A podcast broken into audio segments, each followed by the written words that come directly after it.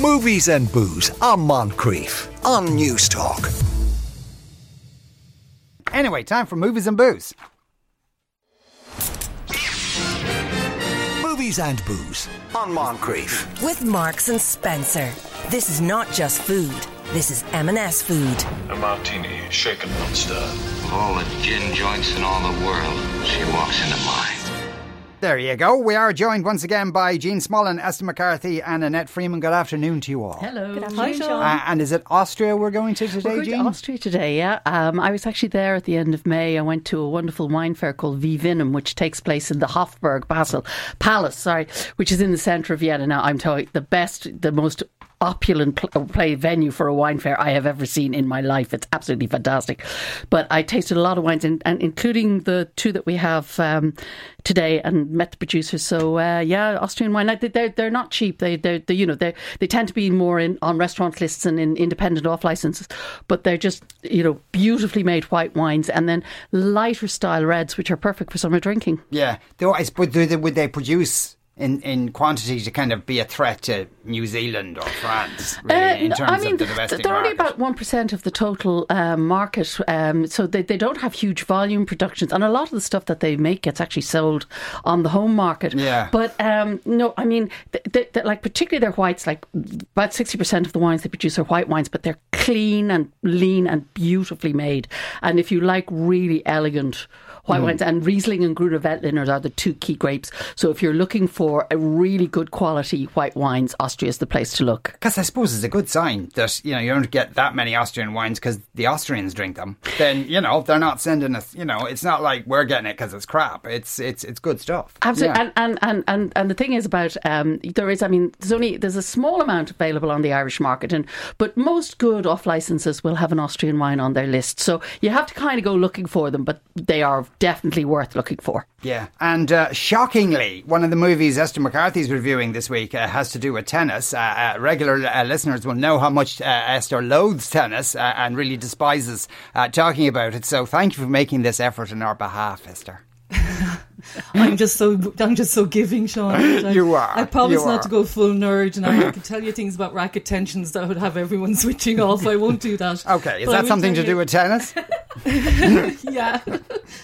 I will tell you that it is one of the most fascinating characters in tennis. I don't think you have to be um, a nerd to be intrigued by the character that is the big personality that is John McEnroe and uh, all of the madness that happened in his life, the tantrums, the drugs, uh, the attitude. And he was really kind of, he was, I suppose he was the punk of, of tennis, really. He came over to Wimbledon in the late 70s. He, he'd never travelled outside of New York before. He was a Queen's boy. He was used to growing up in a family where everyone shouted across the kitchen table. And here he landed in this rarefied atmosphere in, uh, in, in posh Wimbledon. And sure, neither of them knew what to do with the other, you know. And that's really interesting. That's touched on um, quite a lot, actually. He talks at one stage um, about not going to the winner's ball and. Um, and uh, being told that he was not going to be allowed to become a member of the All in England Lawn Tennis Club as a punishment for that. And I can't tell you his reaction on air, but there was a lot of bleeping involved. I think we can all guess what that was. Yes. yeah, okay. yeah. So it's a re- it's really interesting. This it's one of the one of the great sports documentaries. Actually, I think And it has it has its flaws as well, but we'll go into that a bit more Okay, later. uh, and persuasion, of course. I suppose that's the the, the big ticket one uh, this week. Uh, where you and it was it's one of those kind of slightly people are, you know, have iPhones and stuff. Uh, uh, is, it as bad as that in terms of modernizing it? No, it's it's trying to have its cake and eat it, and I think that's the problem. They're trying to use that fourth wall, like they don't so much break the fourth wall here as take a sledgehammer to it and shatter it into pieces. Um, so first of all, if you find that annoying, um, that's that's problematic because. Uh, Dakota Johnson. You see, it's set in the period, but it's interesting you're talking about phones and stuff because when it came out first, it was like, oh gosh, you're you're citing one of you know Jane Austen's darkest novels set in the early 1800s.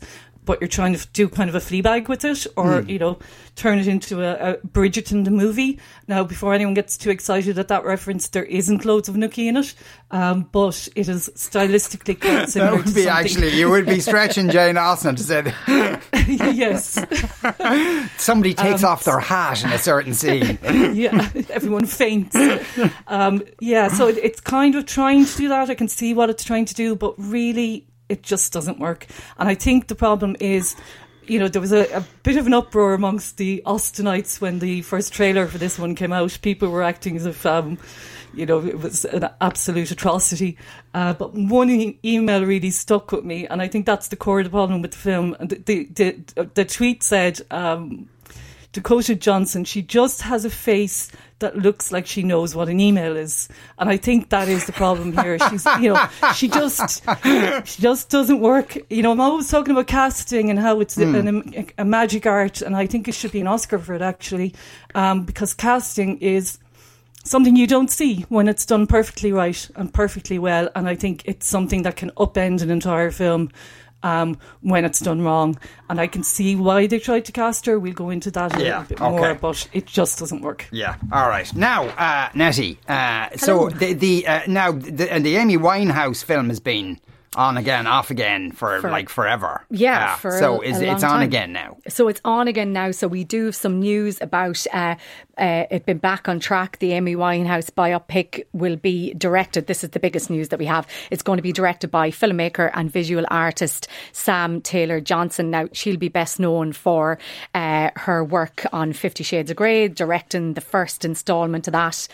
Also responsible for Nowhere Boy, which was a biopic about John Lennon's early life. Um, the upcoming film, uh, like obviously it's been on again, off again for a couple of years now, like you say, but um, it's been authorised by the singer's estate, so it's the full backing of uh, her family, unlike the documentary that came out in 2015, which uh, Mitch Winehouse was quite critical about at the time. Um, they felt like it was a missed opportunity to celebrate Amy's life. Um, and there's been two other documentaries since then in 2018 and, and 2021, um, Reclaiming Amy, which the family did take part in. So um, this is, you know, supposed to be coming to the big screen uh, later, probably 2024. Like it's ages off. All right. Yeah. Yeah. And yeah, But- I will see. I wouldn't be that. You know. Like there's been a lot. Like it's y- obviously she was extremely talented and she died Ah, yeah, an extremely fascinating story, a yeah. story. And you know how she kind of uh, re um, made jazz nearly interesting again as a genre of music and stuff like that. But no, it is big- interesting. Oh, it was always interesting. Nearly made I jazz mean, interesting yes. again. There's an inscription for your headstone. But um, what was I going to say? The biggest, biggest talking point around this course is who's going to play Amy Winehouse. Yeah. Um. So Lady Gaga has been one name. Like I think that's a bit of a stretch. I Ah, They don't- say that about everything now. Like that- the cast, the role yeah. of Jesus is going to be Well- played by Lady Gaga. Well, you know, we don't know whether Jesus could sing or not, but if Yeah. he could, Lady Gaga would be cast. Yeah, as Jesus. absolutely, yeah. Um, yeah. So um, lots of other names in the mix there, but uh, yeah, we'll we'll we'll wait and We'll see. see. 2024. We, I'm sure there'll be plenty more news about Amy before then. yeah, I think though, like the father's a bit of a dose, so I wouldn't have, you know. Well, he really be- wants somebody who's unknown and like really cottony English to Yeah, come yeah. out of nowhere, some fresh face to play her. Which Okay, yeah, you that know, would make sense, Would yeah. make sense, wouldn't it? Yeah. Um, but uh, yeah, that's Yeah, we'll see. Now, but of course, that's not the big movie news of the week. Uh-uh, no, the big not. movie news of the week. And like, how long have we been waiting for this movie to arrive? My God, they've been working on it night and day, obviously. Like, look, this has been four years, four long years, and I know that there's lots of people up and down the country that have been waiting for this movie to come out. Mm. Um, and it is Michael Flatley, the movie,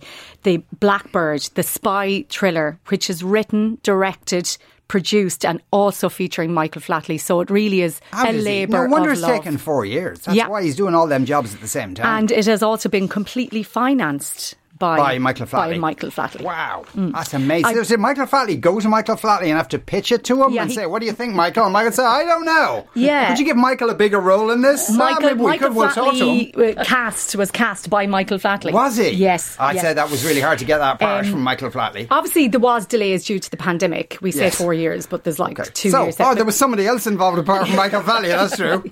Pandemic supplied by Michael Flatley. Um, do we have a clip? Oh, we do. I think people, are, really- people are waiting. They're, they're Everyone, sli- just slicing at the put down everything. Put down everything. Relax. Here he comes, the blackbird. You can't just hide from the world. Victor Blackley. I believe you have something in mind. Who I am is none of your concern. And what I do is out of your control. Bless me, Father, for I have sinned. And I'm about to sin again.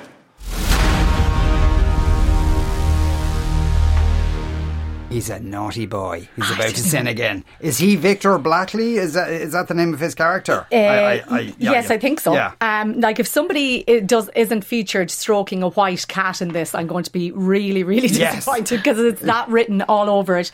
Uh, yeah, so Flatley plays a former M6 agent who is pulled back into the world that he left when a former agent from his past lands on his doorstep in Barbados, where part of the movie was filmed. Right. Barbados and Ireland and England.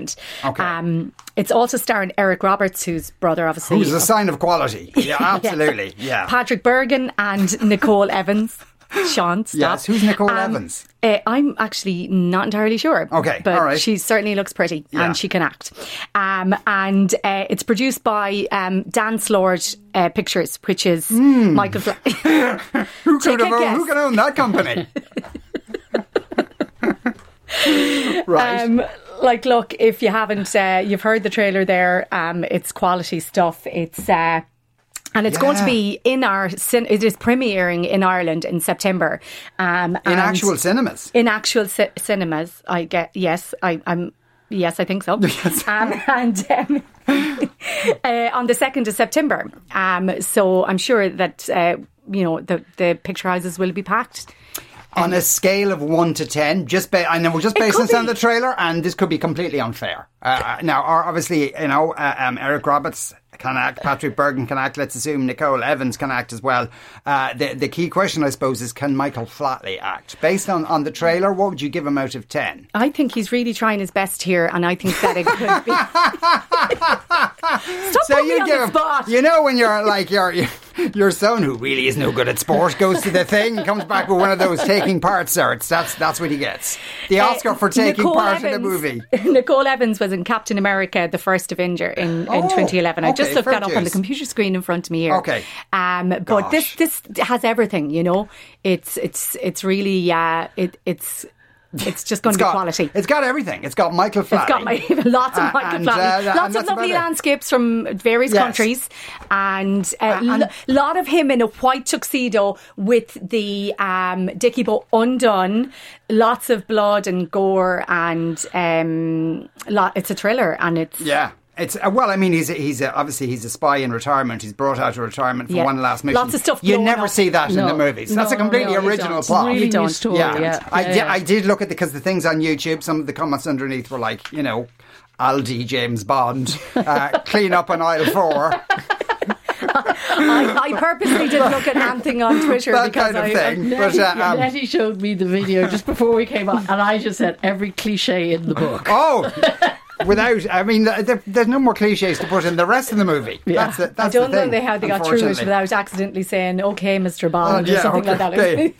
okay, Mr. Blakely. The name's Blakely. Right, so what wine should we uh, talk about first? Um, Folly that. as Let's, uh, cleanse say. our palate. Yes, okay.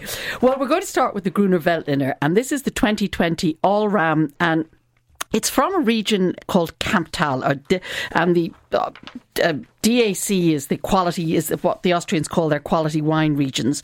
So it's Kamptal DAC. It's 23 euro, and it's available, as I said earlier, in independent off license like Blackrock Cellar, Drink Store in Dublin 8, um, D6 off license in Harold's Cross, McHugh's in Artane and Malahide Road, and the Wine Pair in Lower Clanbrassil Street.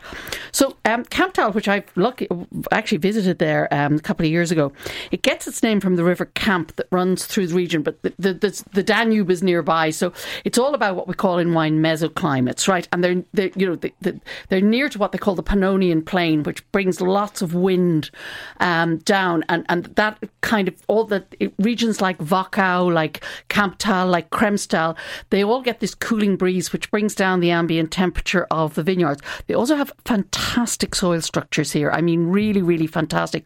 And I think three or four of the top cru vineyards in Austria are based in the Kamptal region. It's like uh, which is one of the most famous vineyard, um, single vineyards in Austria, is based in Kamptal. So we're talking serious quality here.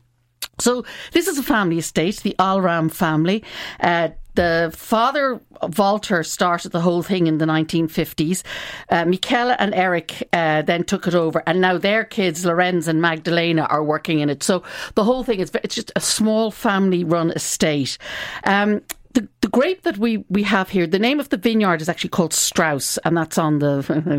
You know, you're in Austria now. That's on the that's on the that's on the label. So um, this is Gruner Veltliner. Now Gruner Veltliner is fast becoming a really fashionable grape, a bit like Albarino from uh, Spain, and you're starting to see it being planted quite widely all over the world in places like New Zealand, in Australia. And it's it's a native to um, Austria. And one of the things that makes this grape so successful is, first of all, um, it's got this lovely sort of great grapefruit aromas, and there's also a lovely peppery spiciness to it. And then plus, it's an acidic grape, so like Sauvignon Blanc or Chenin Blanc, it's got that lean, absolutely crisp acidity, mm. which is so popular and so fashionable. And most people who like to drink white wine like a white wine with a lot of acidity in it. So this one ticks all the boxes um, for for what it gives. Now, 2020 was a pretty classic vintage, um, particularly for white wines. It, it get lots of um, good vintage, um, lots of freshness and structure to the wine. So if you stick your nose there, you're certainly getting the grapefruit coming through. That's definitely um, um, on the nose. And then when you try it, it's got that lovely acidity. Um, but you, you've you've you've got that lovely sort of lemon lime fruit. It, it's similar to Sauvignon away, but it doesn't have that sort of. Yeah. It's it, it, it's it's more muted, and again, a lot of that is to do with the soil that this wine is actually uh, grown on. All this, as I say, all these fantastic soil structures, limestone, loess, you know, all this. It, it just really makes um, adds to the quality of of the grape. So, I mean, again, 23 euros so it's not it's it's it's not cheap. It's you know mm. it's in what we call the mid price now i'm afraid. Um, but uh, and available in the independents and if you want a good example of good austrian gruner veltliner or gv as they like to call it in austria this is one to try. It is yes an excellent example of it. Uh, esther um, what movie would you like to do first um, Gunnar Veltliner, but first of all, he sounds like a baddie in the Michael Flatley movie. That's great. Um, let's do Persuasion, Sean. Because okay. it's on Netflix. Everyone can be right. watching that tonight. Yeah. Uh, Shane in Tipperary says Flatley is our Steven Seagal, just showing how low the bar is to start from. Anyway, you are listening to the Moncrieff Show and Newstalk will take a break. After that, Persuasion. You remember when Captain Wentworth first came and I encouraged you to pursue him? Yes. Well, that was before I knew him, of course, and I genuinely hoped that you two would be a match. Not that you seem at all interested. Don't I? You barely look at him. Now you'd like him for yourself? He's everything. You seem surprised. I suppose I am. I thought you two were just. I don't know how he feels, but I'm falling in love. I've thought quite a lot about how I would feel were our roles reversed. I might be hurt, perhaps even jealous, but I can honestly say that any sorrow for myself would be entirely eclipsed by the pleasure I would take in seeing you happy. You're trying very hard here. Is it working? Yeah, it's a very un Jane Austeny sounding uh, Jane Austen. Uh, anyway, that's uh, that's persuasion. Ba- uh, like I suppose, Jane Austen's plots aren't particularly complex anyway, Esther. No, and I did this at school, and it's a difficult novel. So did Jane. Remember, we in the same class. I remember being fifteen Slightly and going different generation. I remember being fifteen and going, Jesus, would you not just tell Captain Wentworth that you fancy him? Like, do we have to go through four hundred pages of this? So mm. it hmm. It's not like the the great, great, great Austen novels like um, Pride and Prejudice, where there is an you're invested very early on, and it kind of propels itself. You know, it's quite it's quite a lot of stuff off the main story that kind of goes on, and uh, it can be a bit tiresome. So I was kind of looking, you know, I don't think we've ever had a very successful adaptation of Persuasion, so I was kind of curious to see what they would do with this because. Um, you know, it's Austen, very late life, uh, Austen as well. She was sick at the time. Um, it was published just after she died.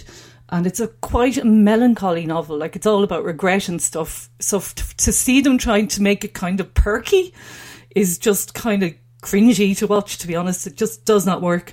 Um, so you're probably wondering here now, are they wearing mobile phones or, or, or, you know, that kind of thing? It's set very much in the period, but what they're trying to do, I think, is give it a modern sensibility. Mm-hmm. Um, so I think that was done brilliantly well a few years ago by a film called, uh, Whit Stillman's film, actually, the American filmmaker's film Love and Friendship with Kate Beckinsale.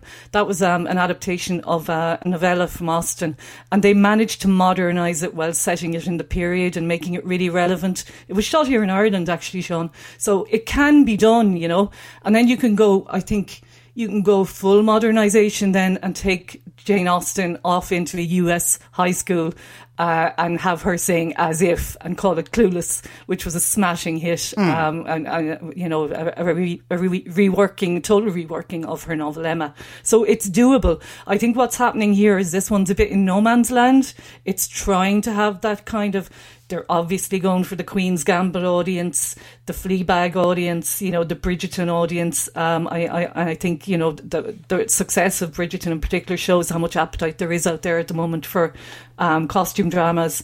And, you know, it's great that they're bringing new audiences to them and young audiences to them. But I just think at the core of the problem here, and she's not bad in it, Dakota Johnson. It's not having a go with her. Um, I think she's kind of she's been kind of thrown into the dumpster in this role because, like, first of all, she's doing a lot of the narrating and straight to camera stuff. That's a lot to carry for an actor. Um, it's not convincing, especially not for persuasion adaptation, and it's just everyone else is allowed to behave like they're in a period costume drama, but she's supposed to bring this modern sensibility all on her own, um, and it just doesn't work you know, she's a good actress, Dakota Johnson. Like she's been so good in in The Lost Daughter, Maggie Gyllenhaal's Tree Hander mm. with um, Jessie Buckley and uh, Olivia Colman recently, and she's really good in a film called Cha Cha Real Smooth, actually, Lindy US drama that's new on Apple. Uh, one of my favourites of the year. It feels like it hasn't been seen and found by people yet, so I just wanted to give that a mention. Um, but here, no, I just didn't buy it.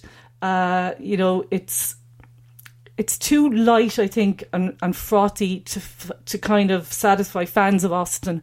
Um, and the modern flourishes, as as I said, not necessarily a bad thing, but they really don't work. Really don't work in this. Um, so she is the heroine of the piece, of course, who's Anne Elliot. Um, she was persuaded. Do you get it?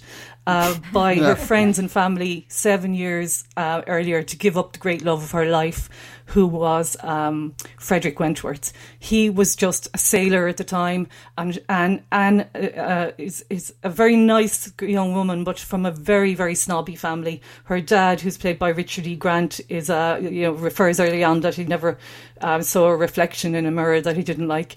A very vain man, a pompous man. They've lived, yeah, they've lived. Um, beyond their means for years. So they have, you know, like a lot of families of that period, that they have the big house in the country, but it's fallen apart and they don't have the money to buy a can of paint to fix it. So they've kind of fallen on these hard times and seven years later have to rent out um, some property on their grounds and guess what? Guess who comes back into um, Anne's life after being spurned all those years before, to her great regret ever since, is Frederick Wentworth, now a captain, uh, now a catch. All the women are very excited at the prospect of him uh, being in their society and uh, she doesn't know how he feels about her, whether he's bitter, whether he hates her, and what she's going to do now. And I suppose having the great kind of force of the story is having lost him before.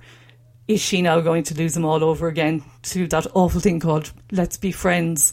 Um, so there's, you know, there's all of that going on. As you heard in the clip, there's another character who's really interested in him, quite smitten with him, and that's kind of what you've got. And Yeah. she kind of, you know, they smashed the fourth wall to pieces. Though, like she actually, Dakota Johnson actually winks at me at one stage in this film, and I was like, Austen be turning in her grave first of all, but also yeah. what are you trying to do here tonally? You know.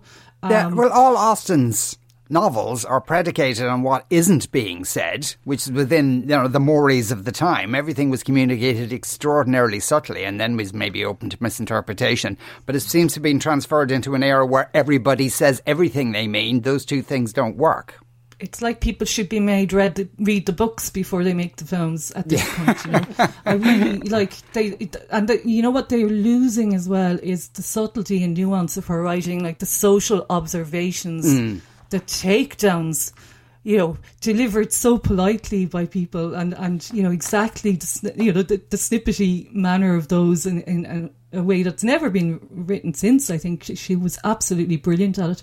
But as I say, it all falls into Dakota Johnson to bring this uh, into the modern era. You have Cosmo Jarvis, who was very good in the Irish film Calm with Horses a few years ago, who's playing Frederick Wentworth. He's allowed to be in a period movie. Um, he's he's good.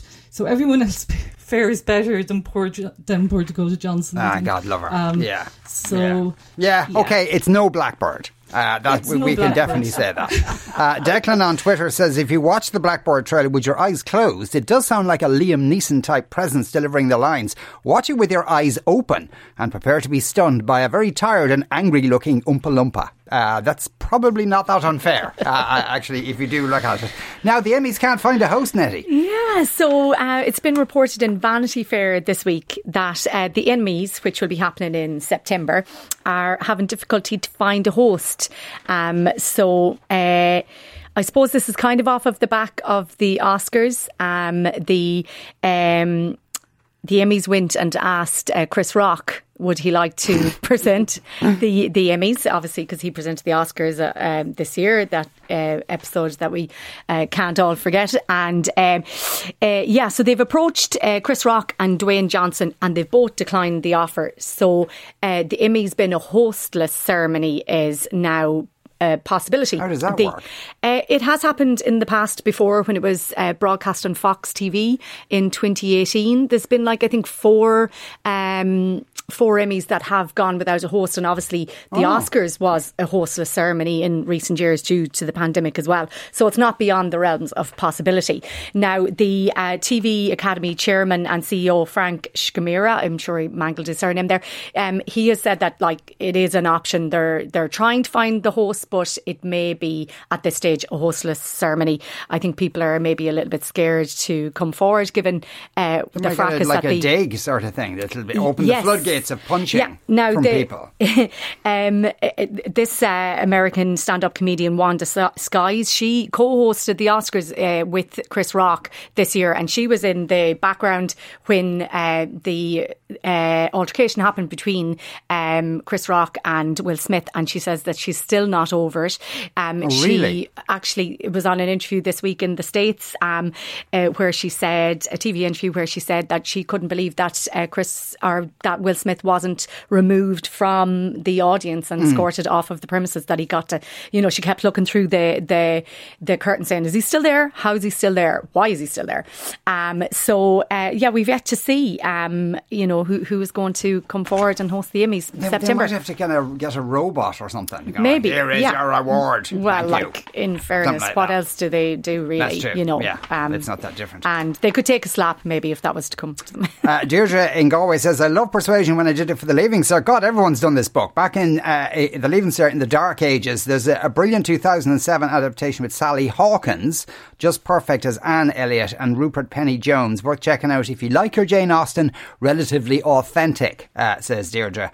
Uh, also, uh, another movie that, that's going to be Mm. made is uh, about Prince Andrew, but this is specifically about this interview, the Newsnight interview, the I Don't Sweat interview. Yes, Yeah. yeah, I forgot that line Yeah. actually. Um, so yeah, this is going to be about the story behind the now infamous Newsnight interview that Prince Andrew did in 2019, in which he talked about his friendship with Jeffrey Epstein, and it's going to be turned into a movie. Um, it's called Scoop. And it'll be a feature length uh, film about how BBC Newsnight secured the interview as well as filming, filming it. So it's going to show how um, the producer at the time, um, Sam McAlister, and his two female colleagues made the interview happen under real stress because nobody in the BBC knew that this was going to happen. Oh, really? It Yeah. was completely under wraps. Um, so how it was agreed, how it came to air, how it happened, less more so maybe about Prince Andrew, but just about how the backroom thing happened. But it might be Um, Hugh Grant, though. but it might be Hugh Grant. So Scoop um, is what it's going to be called. Yeah. And it's based on Scoop behind the scenes BBC's most shocking interviews by former Newsnight presenter, presenter Sam McAlister. And it's written by Peter Moffat, who is behind Your Honour, which starred Bryan Cranston. And yes, Hugh Grant has been tipped to play He'd Prince. Andrew. He Yeah. would be good. Um, but now uh, his people have come out when they were asked. Um, and he doesn't uh, apparently know anything about it. Uh, Oh, no, That's of course thing. not. They of course, just he doesn't float know these anything. names Yes. out just in the Uh, hope, yeah. yeah, Uh, but he would be. He would be a great um, Prince Andrew. And filming hopes to start in November for that. So it would be extremely interesting. Like uh, Emily Maitlis really did give him a proper grilling, and. It is said that after the interview, she gave him an opportunity. She she approached him and she said, "Do you want to re-record re-record that? Do you want to do this again? Do you want to change anything about this?" And Prince uh, Andrew felt like it went really, really well, and Mm. he was fine with that. And obviously, since then, he has faded into obscurity. He was largely I think they won't let him out. well, they actually, won't let him out. Yeah, like he was, he was. He wasn't seen at all at the Jubilee celebrations. Mm. He's done. He's been stopped from doing all formal events uh, for the Queen and on behalf of the monarch, and he's been stripped of um, some titles as well. I, I believe. I think they've taken a job off Yes, yeah, Yeah. Um, so. Yeah, it's, Yeah. it's amazing to think that he thought it went extremely well. You see, that's You what know, happens when you marry your attractive cousins. Uh, not too bright, uh, uh, uh, as it turns out. Uh, the the uh, one texter says the producers of Persuasion should be made to sit the leaving cert paper featuring the novel. And uh, Richard the Thatcher, now we can't confirm this, but uh, Richard the Thatcher says uh, Michael Flatley would be available to host the Emmy, Emmys. There's no end to his talent. So there you go. That's uh, and he can take a punch, I'm sure. Yes. Uh, he, uh, he used to be a boxer, I think, so he could take a punch. Right, we do have to take a break. Uh, uh, one more movie and one more wine to come. Let's move on to our uh, second wine of the day, Jean. Before the wine, just wonder if anybody who's, uh, who's interested in food and wine and travel wants to become a wine influencer, the region of Rioja is looking for somebody who's active on social media.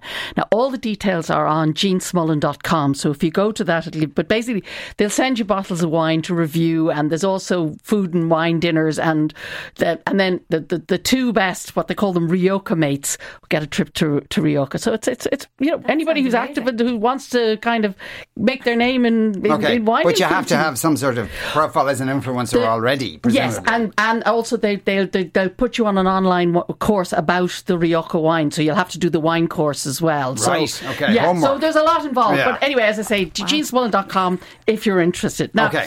I'm now you were talking uh, uh, Nettie about now. Jurtschitsch is the name of this um, this wine. It's called the 2020 Jurtschitsch Zweigelt, and it's 22.95. Now, um, this you'll get this in quintessential wines in Drogheda, and Seamus Daly, who is- is also the importer. You'll also get it in the Ely Wine Store in Maynooth and the Ely Wine Bar and Eleven Deli in Greystones. Um, so this uh, this is the second wine from Kamptal, and it's a red grape which was created in 1922 by um, a horticulturist called Fritz Zweigelt, and obviously the, the name of the grape is named after himself.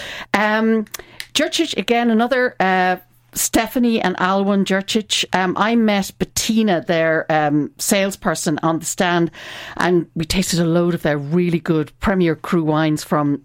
Oh, You know some of the best vineyard sites in Kamptal, and they were amazing. But this one, this is the Zweigelt, and Zweigelt can be either made as a really fantastic top end grape, or else uh, you know a really easy drinking summery wine, and that's what this one is. This is a young, easy drinking version of the grape.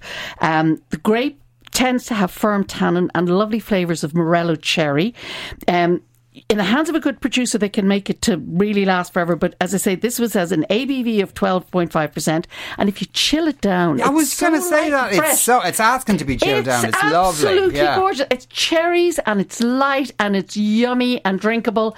And, you know, we've got this massive heat wave apparently Yeah. coming for the weekend where nobody's going to be able to sleep. So a couple of glasses of this might help you get through those sultry nights where the humidity is so awful that you're tossing and turning all night. Yeah, You know? Uh, that, no, it's uh, yeah, that's, That is that would a be lovely- perfect chill yeah, down. Absolutely lovely perfect. We'll uh, uh, move on to our second movie of the day. It is McEnroe. Here's a clip.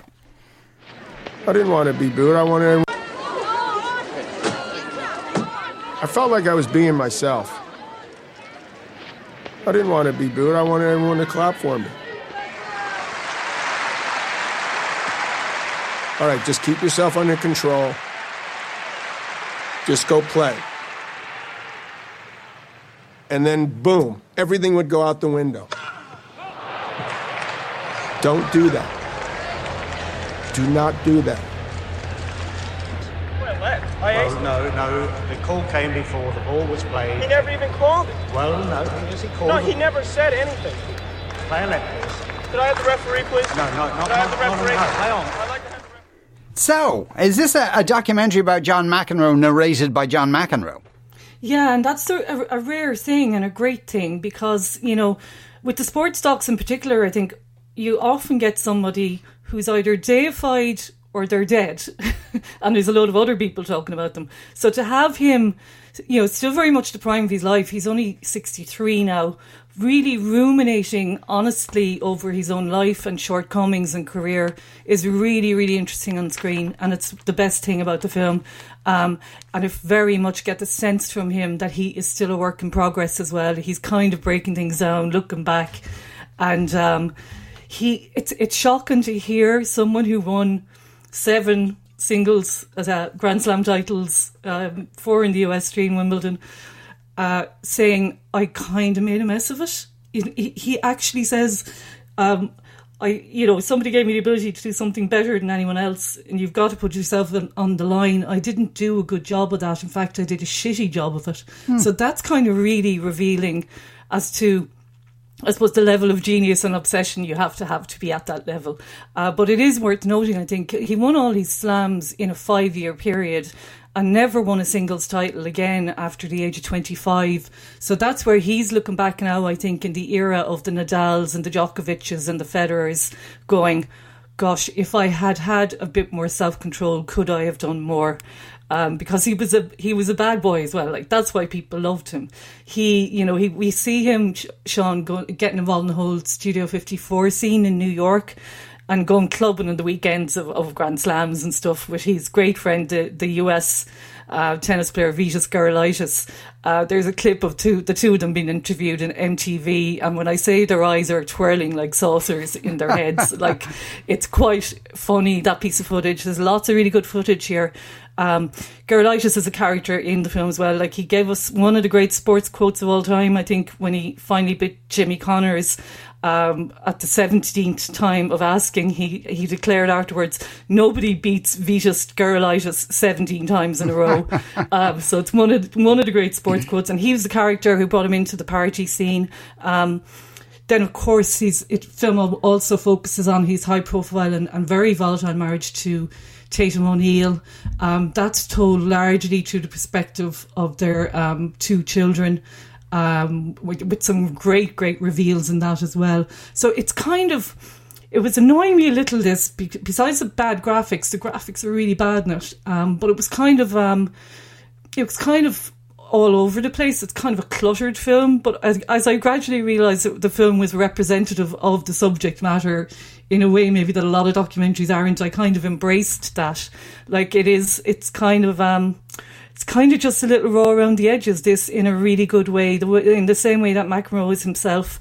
Um, if you're a tennis fan, you, you're in for a treat as well. The two great Wimbledon finals um, against Bjorn Borg in 1980 and 1981, they're, they're regularly regarded as the greatest um, finals of all time in tennis, or among them at the very least.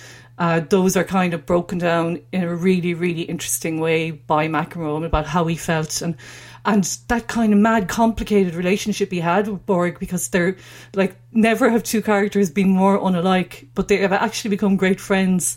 Um, and he talks about one of the greatest sadnesses of his life being when Borg retired at the age of um, he was only 26 i think and, and, it was partly because he had met his match in mcenroe and, and he found that very difficult but he kind of gives him advice as well and uh, he said, said something really telling to him when he retired he said in a few years time you'll know why and like, he kind of addresses that in, again in the documentary that level of fame that kind of rock star thing, which was just amplified when he got married to Tatum O'Neal, um, and and being the the baddie in, in sports, was, yeah, um, and the, just, the, headlines of all newspapers. It's really much. interesting. Yeah, he found that difficult too, yeah. and he's still working through. Uh, this is going to be in cinemas, Esther.